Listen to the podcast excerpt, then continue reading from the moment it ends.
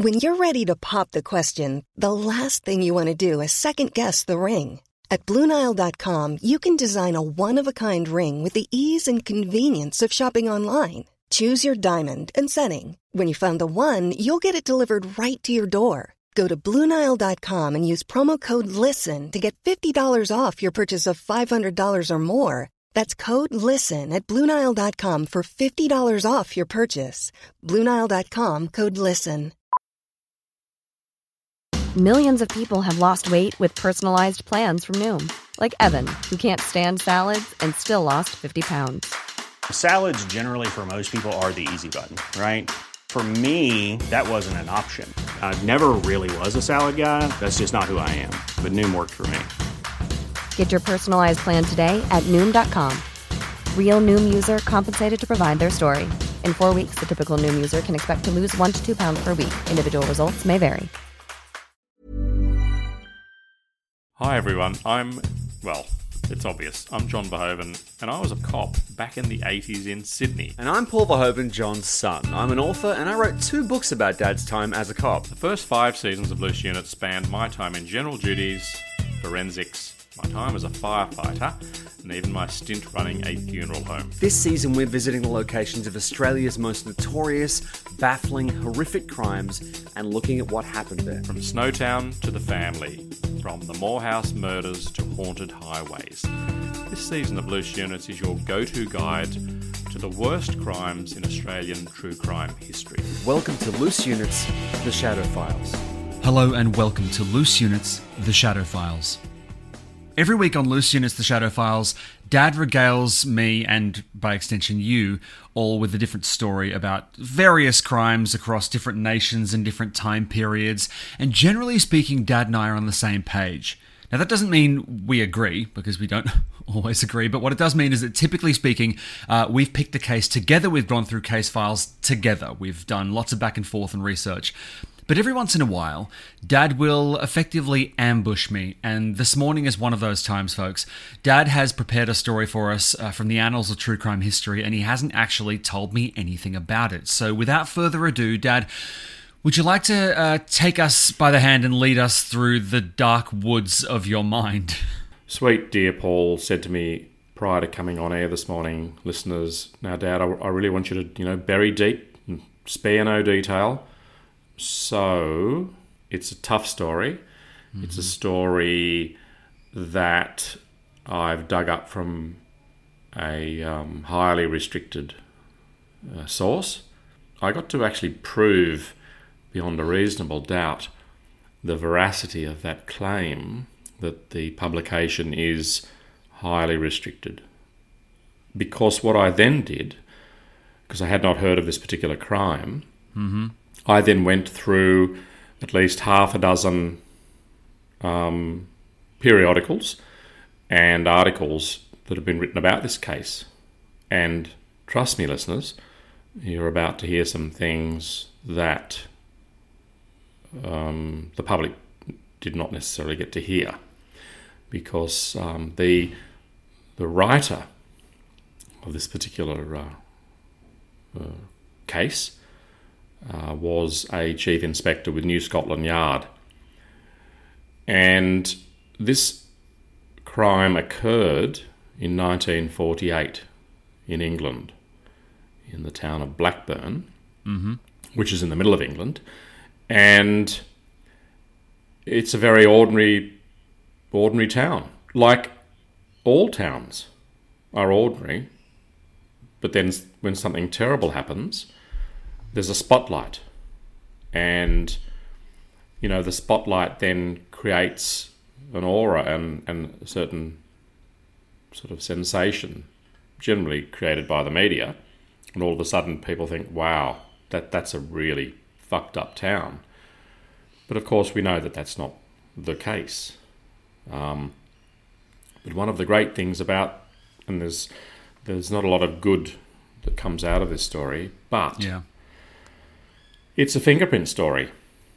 And this particular case is, at least at the time in 1948, this was the crime that necessitated the highest number of people being fingerprinted in relation to a particular crime in the history of the known world.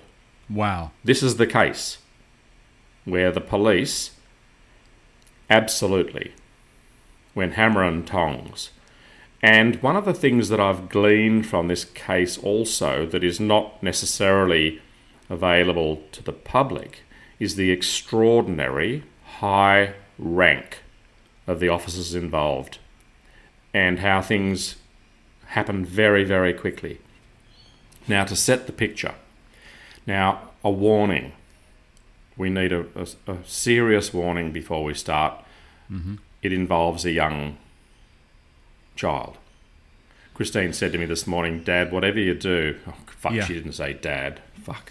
She said, John, whatever you do, don't refer to the girl as a baby. She was adamant. So, to set the scene, the the girl involved, Yep. she was three years and eight months old. But, and this is possibly a factor to put into the back of your minds, listeners, Yep. is that she looked older than she was. She was very, very talkative, and she she got uh, the flu, uh, sort of a case of possibly pneumonia, and she was hospitalised in a um, hospital called Queens Park Hospital in Blackburn. So she had a mild form of pneumonia. And the staff absolutely loved her. She was happy. She was, as I said, she looked. Some some reports have said she looks or looked seven years of age, um, and whether that is related to the the ultimate outcome is up for um, discussion. In, you know, sort of in terms of those listening can sort of formulate their own ideas, which is part of the whole true crime genre. People they listen to the facts as we give them, and then they process that information. Now, this particular hospital was around about a mile from the centre of, of the town, and it had an eight foot high sandstone wall that sort of sort of was a perimeter fence, and Yeah. it was a wooded area, and it was quite um, it was sort of on the the cusp of sort of the countryside, which, as you know, Paul, you and Tegan have experienced English villages, and it it's a matter of basically seconds for when you go from the middle of the, the village, and all of a sudden you're just out in the countryside. Yeah. So it's a very remote, quiet area. And the children's ward, this is children's ward number 3 was for basically, dare I say it, it was for small babies. Okay. And it was at the extreme end of the hospital. Now, in this particular ward, there were 12 cots. And at the time of this particular um, this crime, Yep. there were six children, and they ranged in age um, from 12 months, and the oldest was was the girl. Now her name was June Ann Devaney, and she was the oldest kid in the ward. Now, around about eight o'clock on the 14th of May 1948, the the the the night nurse who happened to be a student. Her name was Hannah O'Donovan. She commences duty. She immediately inspects all um, her patients. Uh, you know her her the people that she's going to be looking after. Make sure they're all comfortable. Yeah, which is actually what Lucy Letby's job was when we were dealing with uh, the story of Lucy Letby a couple of uh, months back, was to go around the ward, make sure everyone's okay, check on all the babies, right? Like that's the same same gig, Yeah, effectively. yeah, Yeah. And she at ten to nine, she speaks to uh, June Ann Devaney, and she they're chatting away. She's very lucid. She's smart. She's she's got great personality. All the staff absolutely loved this girl because she'd been there for approximately two weeks. Now, this happens on Friday, the 14th of May. On the 15th, which is the Saturday, she's going to be discharged the next day. And the student nurse, Hannah, she she says, you know, are you okay? Is there anything you want? And Lucy just says, oh God, what a terrible Freudian slip. Sorry. The, the the young girl makes a uh, you know comments that she's fine, and June then sort of lies down. The nurse continues on her rounds Yep. uh, until around about 10 o'clock. She goes into the kitchen. She's preparing the breakfast for the next day. And then there's a change of shift. Nurse O'Donovan, she at 11:30 mm-hmm. relieves the student nurse. And then that nurse, as is the case, they do what's called a, handover. She and the student nurse they go out and they make sure that all the kids are, are fine and she sees they're all asleep all very apparently comfortable. She goes back into the kitchen continues to uh, take over from the student nurse checking on all the, the meals the porridges for the next morning. And around about midnight she hears a baby crying. Now, this particular baby had a surname Tattersall. So she goes out to this little baby. Now, that baby is sleeping next to June. And the nurse changes the baby's nappies, the bedclothes, and then picks the little baby up out of the bed and for about 20 minutes walks the baby back and forth to soothe the baby all the time the little girl is fast asleep. And and from the, the notes that I've um, read that were written by an incredibly senior member of New Scotland Yard, the nurse actually, while she's holding this gorgeous little baby, looks down at June and says to the little boy that you should be asleep like her. That is the last time that June Ann Devaney was seen alive by anyone. So the nurse returns to the kitchen and she's carrying on with her general duties and then she hears around about 12:30 a.m. on the Saturday Yep. she hears a girl's voice very lucid and she can actually hear this girl talking she's by herself in the kitchen but she thinks that it's the nurse that she'd relieved from the ward a few hours before and then she's convinced that this is nurse o'donovan Yeah. she's expecting her to appear in the kitchen, thinking she may have come back to, to pick up something. And there's a bit of a delay. Then she thinks, oh, maybe she's talking to one of the night porters. Okay? They had porters that their job was to, in the wee hours of the morning, was to stoke the boilers, you know, to maintain the heat in the hospital. Yeah. And she waits quite a while and she actually thinks it's a bit of a joke that, you know, this is, I mean, she thinks that clearly it is that girl. She goes back into the um, back into the ward, and then she hears a toddler crying. She goes to look with the little baby, and then all of a sudden she realizes that a particular baby is actually this baby was prone to falling out of the cot. So she checks on the baby very carefully, goes back into the kitchen, goes back into the um, into the ward, and readjusts the little cot.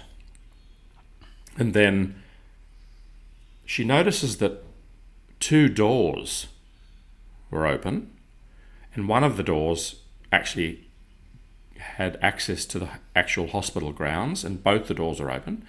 She goes over to close them, and there was a strong, it was very windy, and there was a faulty catch, and she sort of thought, okay, that's a bit weird, but so she closes the two doors, and then she goes back to check on the little baby, and she looks down to the cot next to the little baby that she'd been attending to, and June Ann Devaney, who was in that particular cot next to the mm-hmm. other little baby, she's gone. That's around about 1:20 a.m. She thought, firstly, that the baby, the kid, who's almost four and could speak, and all the staff loved this little girl, that she may have somehow or other got out of the cot and gone to the toilet. So she begins to search. And then at 1.30, which is 10 minutes later, she informs the night sister by telephone. She calls her and says, look, this, this, this kid's not here. Now remember the time. It's now 1.30 a.m. on the Saturday Yep. morning, the day that she was supposed to be released from hospital. The nurses start to get together. Then they notice on the floor, at the base of the bed of the girl that is now missing, a bottle of sterile water. And it's called, it has a brand name on it, it's called Winchester. And it's on the floor near the cot. And the nurse remembered that she'd actually seen this bottle about an hour before on a trolley. And it's a very important bottle. Then the two nurses, they're standing there and they can see because the floor's been polished with a sort of a wax seal, and they can see footprints on the polished floor. And the it looks they think it's someone with bare feet, Yeah. And they see the footprints go from over the door, sort of near the door, sort of slashed a window, directly to the young girl's cot. As soon as they see this, they realise that the baby's actually gone. Yeah. Then they get in touch with the police. Mm-hmm. They report the, the child missing, and they then get all the male hospital porters and all the staff to start, you know, resuming the search. And at this point, listeners, I'll just say this: that the first police officer to to arrive at the scene was an inspector. Now that's very, very unusual. Um, you know, you'd normally have just bobbies, you know, sort of constables, but you begin to appreciate the, the, the enormity of the case insofar as, you know, an inspector. Were the, first child's person. parents were the child's parents particularly important or well connected? Was this somebody sort of going No, like, no. this is the mayor's daughter"? Okay, okay, No, it's just it's it's a it's a, a, a kid who's not quite four. okay. has vanished from a hospital, and within an hour, the inspector, mm-hmm. and imagine this, he pulls up at the family's home, and he picks the dad up. At this stage, they've got no idea what's happening, and the two of them go by car to the hospital, and the police are already sort of gearing up a major search. And then, now you recall that I said to you at um, at 1.20, 1.30, that's when the police were first notified. Yes. At 3.17 a.m., a plane, a a police constable Yeah. by the name of Parkinson, Uh huh.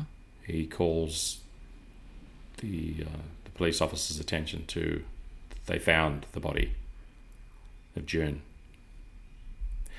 They found her around about 100 metres from her bed. Near a, remember how I mentioned the, uh, the wall, the stone wall? Yeah. Yeah. They found her lying next to the wall, face down in the grass, and she was dressed in her little nightie. So she's right next to a sandstone wall. The inspector, uh, with the father, think about this, listeners. So you've been picked up at three in the morning by a senior police officer. You've been driven to the hospital. God knows what would be going through your mind. You then get the call that they've found the little girl. The inspector takes the father through the field to the wall, and the father makes the identification. And the area's cordoned off. Now, Paul, I'd like to talk to you at this juncture about the evidence that they found. Okay. Um, are you okay? Is this sort of I'm not a fan of dead babies, but I will say this much: it's it's you're clearly telling the story for a reason. So I'd like to hear. What, I mean, you can't stop these stories halfway. So yeah, please No, no, tell no. me how how the evidence was uh, uh, how that played out. Yep, yep. So 3:30 a.m. that morning, they um, summoned the um, assistant medical officer. The area was cordoned off. Then the and this is this is quite extraordinary. The chief constable of Blackburn Borough and the police surgeon they were called to the scene. They arrived there at 4:20. And this is unusual. A Commander Young of the Metropolitan Police, New Scotland Yard, um, was contacted, and the senior police at the scene said that they required the assistance of New Scotland Yard, and they they, they required the assistance of an experienced investigator. They're not wasting any time here. And weirdly, they'd also had a 11 year old boy murdered it within the preceding few days, very close by. And then they were thinking, you know, do we have a, a serial killer? And the the proximity of the two crimes are very very close. It's a it's a it's a tight knit small community, and you know, so they they, they were thinking, you know, that maybe they've got this situation. Um, now they also brought in a fingerprint expert, but his rank was detective inspector, which is an incredibly high ranking fingerprint expert. So they were really going hard. The inspector from the Fingerprint Bureau Yeah. he examines the Winchester bottle, which had the sterile water, and he lifted fingerprints off it. He got a fingerprint and a palm impression on the bottle. The staff biologist who was attached to the forensic science laboratory um, at a town called Preston nearby, he arrived at 9 a.m. and he went to the child's body and I'm going to read out some of the evidence they, the physical evidence that they took from the scene. They took hair from blood-stained grass, the scene of the crime. They took blood-stained grass. They took hair and fibres from the wall near the body was found. They took Yep. two hairs from the wall, Wow. and they also took hairs adhering to blood-stained stones in the wall a portion of stone bearing bloodstains, hair from another bloodstained area of the wall, a grass leaf bearing bloodstains. And are you thinking, Paul, what, what are your thoughts on the blood on the wall? I don't want to be crude because I actually haven't. You haven't described the injuries No. on the on the body. Okay, would- well, I'll. I'll um, normally, we don't go into the such detail, Paul. I'm, Yep. I'm, I'm just going to give you the heads up. So, just even even just a cursory version, so I can sort of make uh, some there's some very interesting um, uh, information that I'd like to share with you and the Sure. listeners. Um, it's Yep. pretty fucked up, but I think it's important. So they con- conducted a post mortem um, of the girl, and I'll just read from the from the uh, report, if I may. Uh, the body was dirty as though it had been rolled about on dirty, wet ground. Millions of people have lost weight with personalized plans from Noom, like Evan, who can't stand salads and still lost 50 pounds. Salads, generally, for most people, are the easy button, right? For me, that wasn't an option. I never really was a salad guy. That's just not who I am. But Noom worked for me. Get your personalized plan today at Noom.com. Real Noom user compensated to provide their story.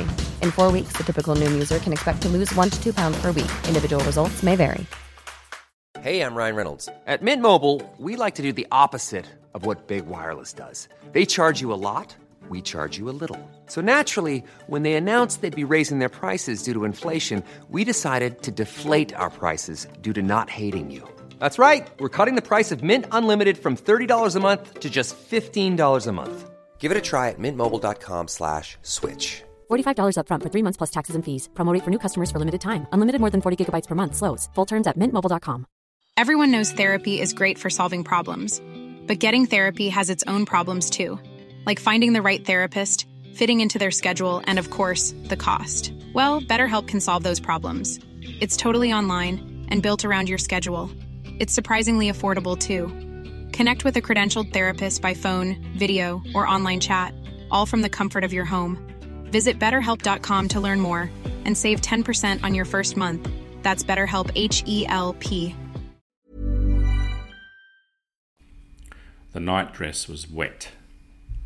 There were extensive bruises on the whole of face and parts of the scalp. so there was partially digested food in the stomach. The abdominal organs were apparently healthy. The heart was normal. The lungs showed signs of having been recently inflamed. There was no evidence of strangulation. There were two fissure fractures to the skull. So basically, what happened, Paul, is that he threw her up against the wall and murdered. Okay. Um, so the cause of death uh, was shock due to extensive head injuries and also the uh, the rape, as, as, as described by the uh, pathologist. So we've painted a picture here of a horrendous crime, diabolical. The girl was, uh, the, the staff absolutely loved the girl. I mean, you know, it's just it's a nightmare.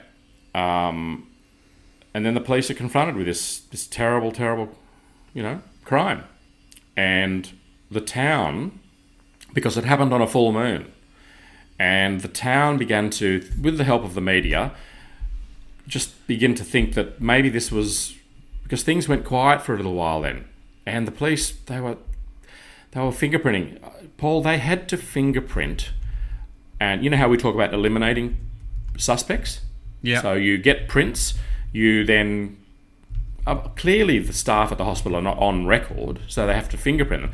They had to fingerprint more than one thousand people that may have had or come into contact with that bottle. Think about that. Yeah. More than a thousand sets of fingerprints, and none of them. They had a, they had a really good set. I've seen the prints. They're really really good. If I had had prints like that at a, at a, at a crime scene, I'd be mate. I'd be stoked.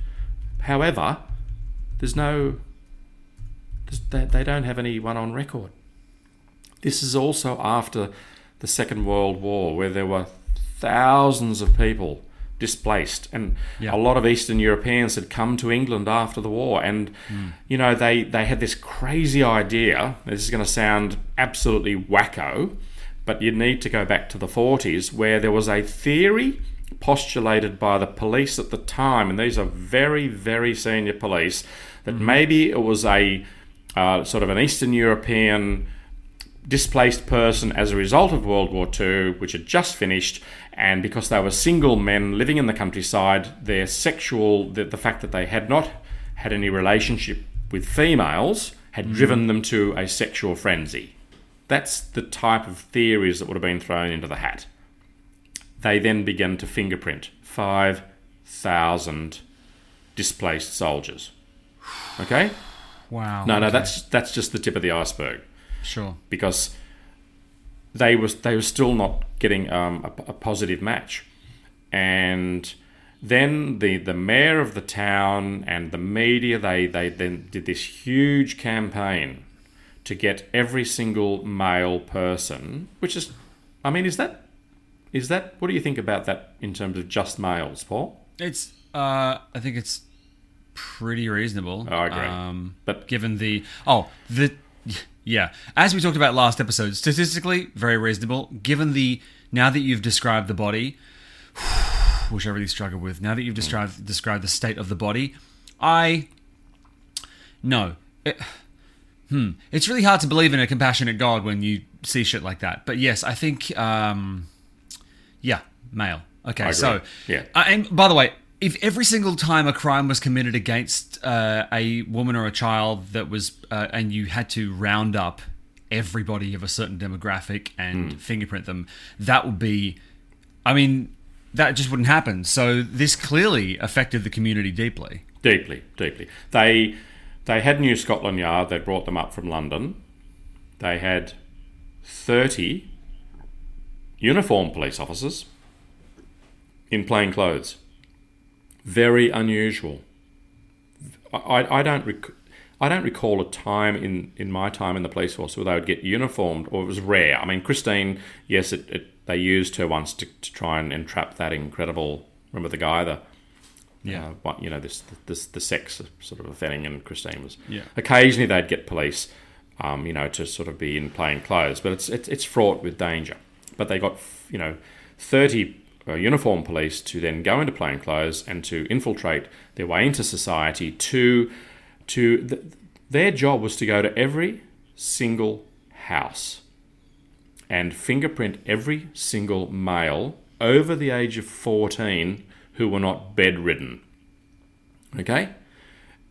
And obviously they, they were factoring, you know, if, if you were bedridden and couldn't possibly get to the hospital, to the hospital, the scene of the crime, clearly you, you didn't need to be fingerprinted. And they divided the town into 12 sections. And how did they do that, Paul? They used a clock face. Isn't that fascinating? They laid a clock face over a map of the town and they simply divided it up into 12 sections and then they got Oh, the ah. police. Isn't that fascinating? That's very okay. Yeah. And I'll tell you this now. As I said, this was the.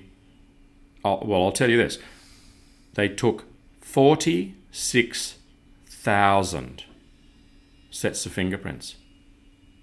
That is extraordinary. They also sent. They sent. Um, you know, they, they, they tried to get fingerprints from as far away as Australia, Canada, United States, and other parts of the world. And this this was a really really big case, being driven by the the horrific nature of the crime, and it is horrific. It's so horrific, and I think that's Yeah. partially why I thought it was important to. Uh, to, to discuss. I mean, you don't need to talk about, and we and generally we don't. Look, that we've been going for God, we've been going for five years. We don't we don't need to to go into the gruesome details. However, um, I feel um, that the victim deserves us to to talk about um, the the horrendous crime in in more detail than uh, would normally be discussed. Um, With that, in, with that in mind, I feel like these stories sometimes feel a little less hard to swallow if uh, justice is exacted. So, did the fingerprinting spree yield results? Well, one of the ways they enticed people to give their fingerprints Yeah. was that they made a promise. The promise was that all the fingerprints would be destroyed. And they were going to have sort of a a big day where they'd get all the fingerprints in front of the media, in front of whoever wanted to be there. They'd sort of mash them up with water and turn them into pulp. Now, you may recall, Paul and listeners, that when I was in the Central Fingerprint Bureau, we used to, if you were found not guilty, we used to make, in the courts would say, look, your fingerprints will be destroyed. And guess what? They weren't. They weren't. Because we used to, we were, we were told um, that we were to. So a solicitor and uh, the defendant would rock up, they'd, they'd have the court details to say we have permission to, you know, get our fingerprints back because we were found not guilty. And we were under instruction at the Central Fingerprint Bureau on the QT to take a copy of everyone's fingerprints. So people were under the illusion their prints were being destroyed, but I can bet you any amount of money that all those people in, at least in Sydney or, or New South Wales, who think their fingerprints were destroyed, they weren't. I'm sure you'd get your original charge prints, you know, your actual inked prints back that you'd been when you were charged. You know, you were fingerprinted in a police station. Yep. You'd, you'd get those back, and you know, some people would stand there and look at you, and with glee, they'd sort of tear them into little pieces, and you know, or or you know, take them home and burn them. But little did they know that, um, yeah, and it's like anyone that's ever applied to join any police force in the world. Their police, their prints are on file. My my my fingerprints are at the Central Fingerprint Bureau. So are Christine's. Um, and so is Mine everyone. aren't, I don't think. No, no, they're not. If you've never been fingerprinted, God no. But that that's this is a really interesting case because they've got they've got the, the best fingerprints. They've they've eliminated the prints, Yeah. and I'm actually sitting here looking at at the two. Well, I shouldn't say this to you at this juncture, but um, let's just say that I'm looking at a pair of, two. I'm looking at the latent print that was dusted Yep. on the bottle, and I'm actually Yep. looking at. You'll be pleased to know, listeners. I'm also looking at a person that ultimately was charged. Okay. Okay. Um, so that's sort of we can all breathe a slight sort of sigh of relief, um, because ultimately uh, they uh, they they have a campaign where they go to, as I said, the houses of every single male, and they go to a house in the village because they had a feeling that this was clearly committed by someone that had an intense local knowledge, who felt mm-hmm. comfortable in, you know, for example, the grounds of the hospital. They go to this guy's house. He's living with his parents. He's a nondescript male person. Yep. He'd had a stint in the military, and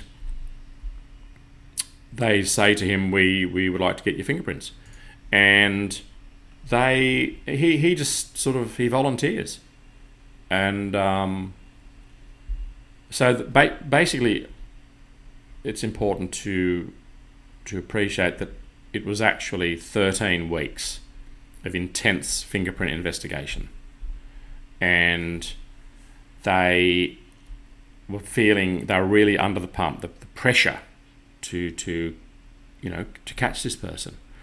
And then what I alluded to before about the full moon, it had happened on a full moon. The next full moon was was happening, and the the town became obsessed with the idea that he was going to strike again on the night of Ah, the full moon Yep. and you know there were there were there were stories of of whole groups of school children that just that had to normally walk close to the hospital to get to their school. Uh, P- kids were just not turning up to school. Parents were refusing to let their children go to school for fear that they'd be abducted by this fucking psychopath. And then on the 11th of August in 1948 the um, the police visit this again this fairly nondescript place in Blackburn, and there's a guy there now. so they um, they go to this guy's house, and he's they take the impressions. He's he's a 22 year old. He's a flour mill packer, and he supplies his fingerprints. His name's Peter Griffiths, and he just gives them his prints, and they then realise that his fingerprints are identical with those found on the Winchester bottle beneath the murdered child's cot. And they they go to his house and they start talking to him. And he he's arrested. And he's put in the police car. And he says, I've never ever been to the hospital. He said, um, as a young kid, I used to used to play there in the disused quarry, which is nearby, and then they caution him. And then this Peter Griffith says to the senior police officer, he says, Is it my fingerprints? Why you came for me? And they caution him again and they say yes. And then when they get him to the police station, Yeah. they tell him about the bottle. They caution him again.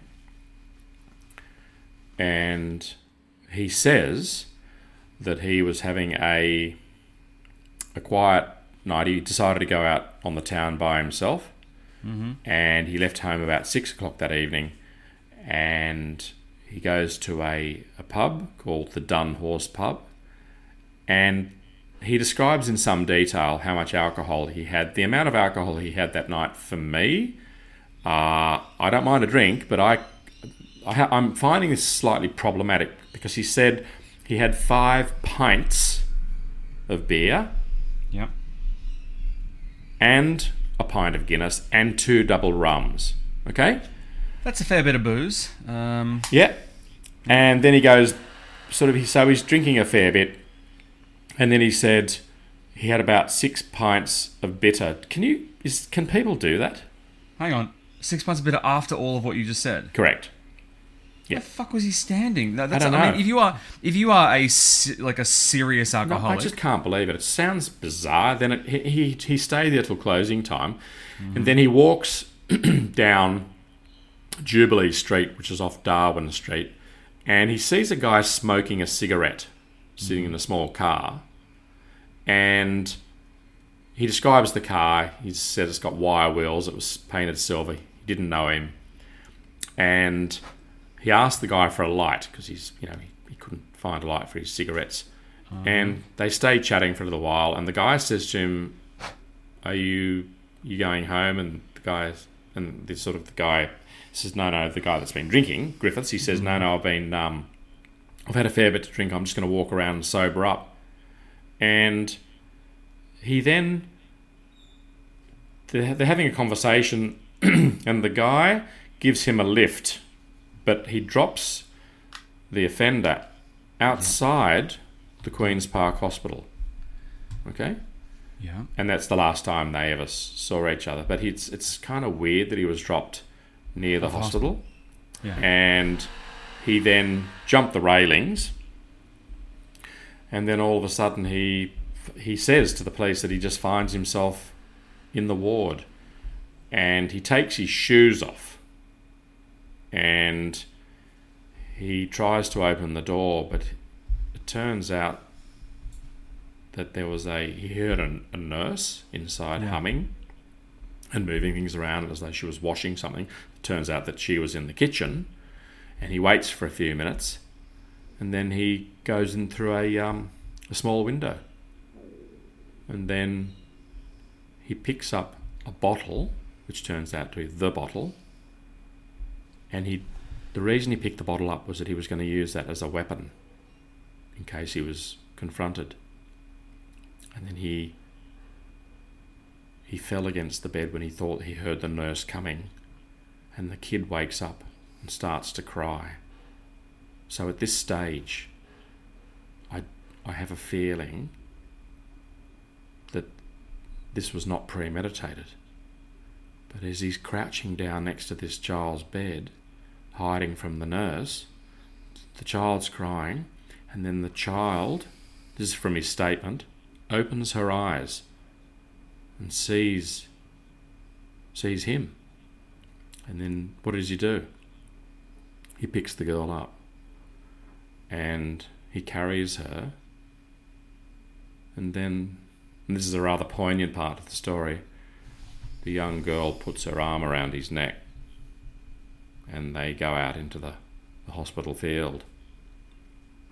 And he said that he put her down on the grass and she started crying again and he tried to stop her from crying and he then says that he lost his temper. And he says to the police in the interview that you know what happened next. But he never ever he admitted in some detail hmm. to the murder but he never ever admitted to the sexual assault. Right. he would never ever discuss it. Yeah. and he came home later that morning.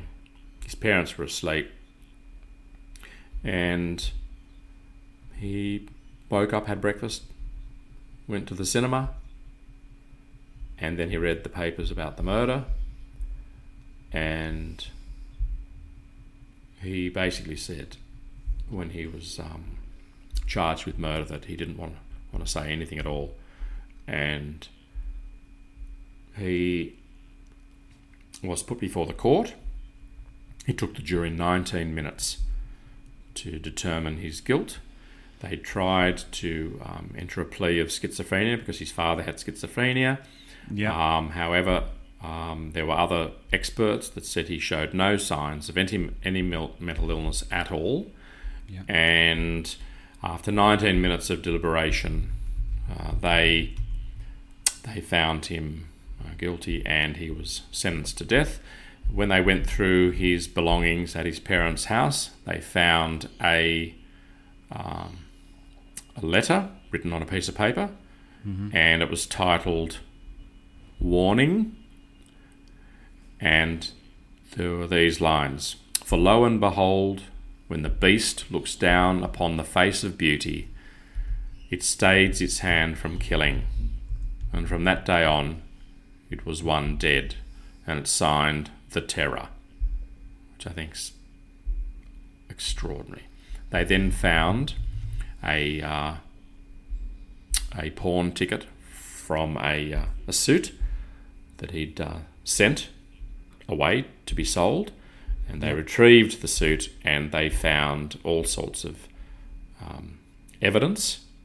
Um, you know, the, the fabric, and the fabric that they found on his suit was that also found on the, the victim, Yep. and they also found uh, blood staining, and the girl had a fairly rare blood type, uh, type A, and they found stains, and you know this was all just part of you know, putting the case together, and when he was sentenced, uh, they then the the judge read out the sentence, and he said to the judge, "I I deserve to to die. Basically, I want to be hung. Uh, I feel that that is a sentence suitable for the terrible, terrible crime that I committed." And he was he was hung, and uh, that is the end of that particular story, Paul. Deeply upsetting, deeply horrifying, and now I need to lie down.